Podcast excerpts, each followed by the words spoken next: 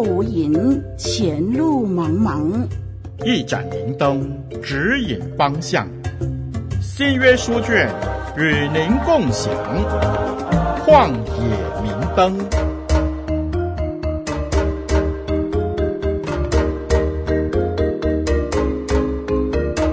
活水之声的听众朋友，我是您属灵的小伙伴凯文老师。啊、呃，今天你过得还好吗？过去的一个星期当中，啊、你的生活是酸酸的啊、还是甜甜的呢？啊、又或者是辣辣的啊、还是苦苦的呢？啊、生命当中有许多不在预料之内的事，啊、并不是所有的节奏，呃，都能如我们所愿。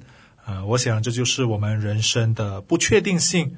啊、但是我们仍旧要感谢神啊、因为即使在这样的一种不确定的当中。啊，主耶稣基督的恩惠持续的常常与我们同在。啊，今天我们来到第二集的旷野明灯。啊，在今天的节目当中，啊，我们仍旧要稍微深入的谈谈彼得前书。啊，愿上帝的话成为你和我的帮助，还有依靠。啊，好让我们在这寄居的土地上，啊，在这人生的旷野路上，靠着主的话，啊，成为我们的明灯。今天要和听众朋友一起来探讨有关彼得前书的导论啊，在上一集的节目当中，我们大概解释了彼得前书的导论啊。今天我们啊要与在网络上收听啊节目的你谈谈彼得的神学啊。其实彼得前书是一卷蛮短的书信啊，但是当中有许多啊引用旧约的经文啊，这可以说是引用旧约啊最密集啊最多的一卷书信。那你可能会觉得很好奇，呃，为什么彼得要这样来处理呢？啊，这其实主要是为了让当时的读者能够明白啊，犹太人那一种特殊的身份啊、地位啊的经文啊，进而啊转移还有应用在啊外邦基督徒群体的当中。凯文老师在这里呢，给听众朋友一个概念。啊、彼得前书的苦难神学与思想基础，原则上是啊、与圣经中记载关于啊、为上帝的义受逼迫与苦难的经文。这样的一种传统呢，可以追溯到犹太教的殉道神学啊、以及关于啊、基督耶稣为义受逼迫的登山宝训。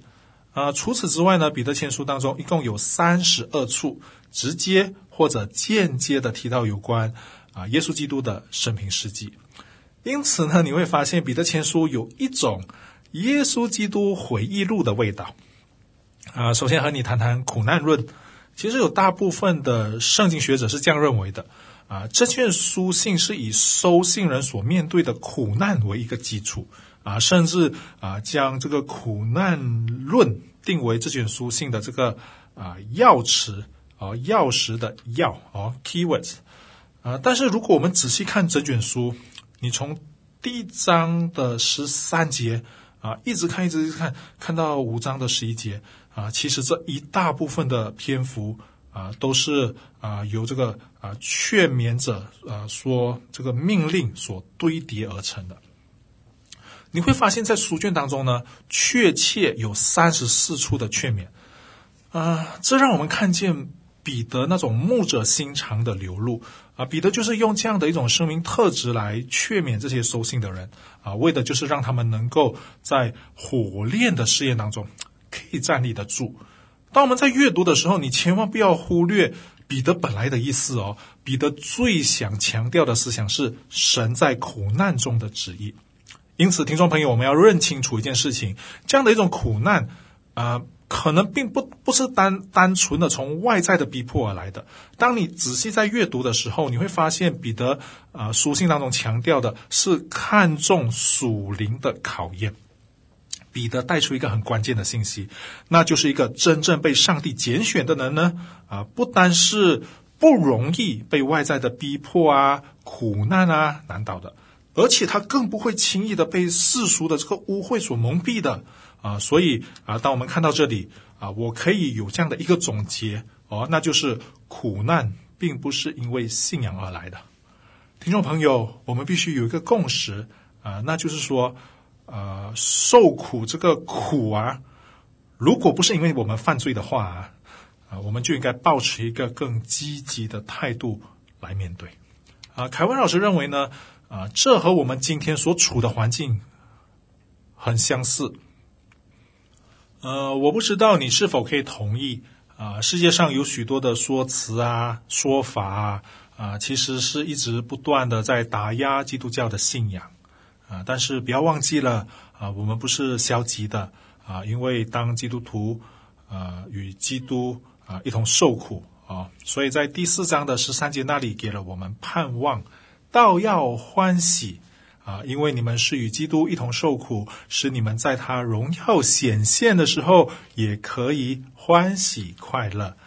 有一位新约学者叫赖特啊，不知道你看过他的书吗？哦，他在《新约神学》这本书当中呢，特别强调两件啊，有关基督徒的生活啊。我觉得这位学者的诠释呢，呃，非常的贴近彼得神学的核心思想啊。在这里呢，就和听众朋友一起来分享啊。第一点，彼得特别强调在苦难中要坚定不移哦，但是啊，千万不要忘记，我们仍旧在神的这个眷顾啊、保守的当中啊。正如在第四章十三节那里提到的。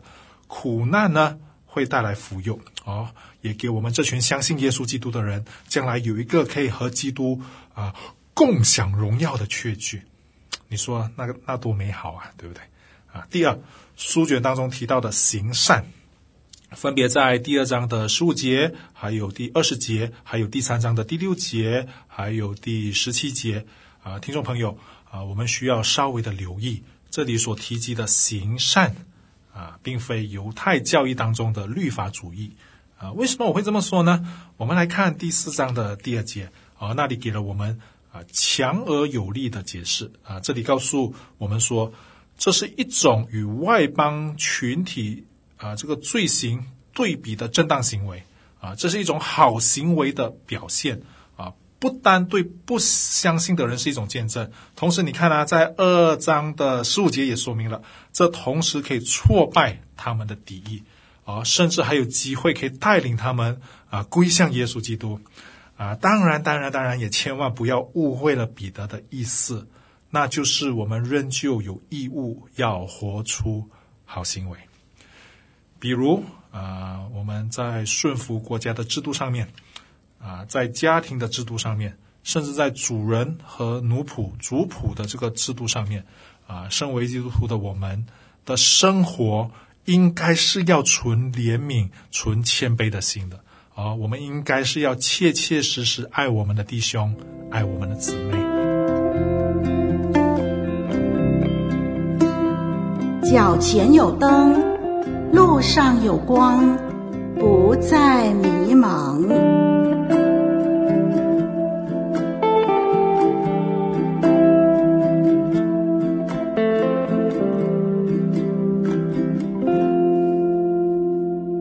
那你可能会问，彼得的客旅观或者说寄居是怎么样的一个概念呢？啊、其实彼得在、呃、彼得前书二章十一节“寄居与客旅”啊、这个词啊，其实是出现在旧约七十四译本当中啊、首先，亚伯拉罕呢曾经用过这个词，啊、他自称当时啊啊，他、呃呃、他是群体当中的一位的这个寄居啊，是一个客旅。第二处在哪里呢？第二处是在十篇第三十九篇十二节那里啊。虽然早期的教教会的这个领袖认为收信的人应该是犹太人或者是进犹太教的人，但其实也有早期的教会领袖以及很多近代的学者都认为，彼得前书主要的对象是外邦的信徒啊。话是这样讲了哦，但我们啊啊不能够认定。啊，彼得是把以色列之名分转移给外邦的基督徒，而是像诗人在那个诗篇的描述，是以类比的方式转移给基督徒收信人。啊，这当中理所当然的就会包括了外邦人，也包括了犹太人。啊，还有一点是身为读者的我们需要留意的，那就是彼得前书当中的神学架构，并不是看重天堂的住家。啊，这是从前常常解这段经文的时候啊，可能会倾向的一个方向。啊，其实彼得要我们看重的不是天上的家，相反的，他要我们啊看收信人的生命旅程，就好像客旅与寄居的一样，一群活在为敌和世俗的考验的世界。然而，身为神所拣选的这个百姓，就是你，就是我啊，收信的人应该感到庆幸啊，因为救恩使我们可以得到永恒的基业。啊，我想这个概念大家都很明白了啊。这样彼得到底要带出来的的神学教导是什么呢？所以听众朋友千万不要看错了，主要的焦点应该是救恩，而不是天堂。从整卷彼得前书并没有任何的明示或者暗示，我们要寻找一个天堂的家来取代地上的家，没有，没有。或者等一下你去找找。还有另外一个很关键的。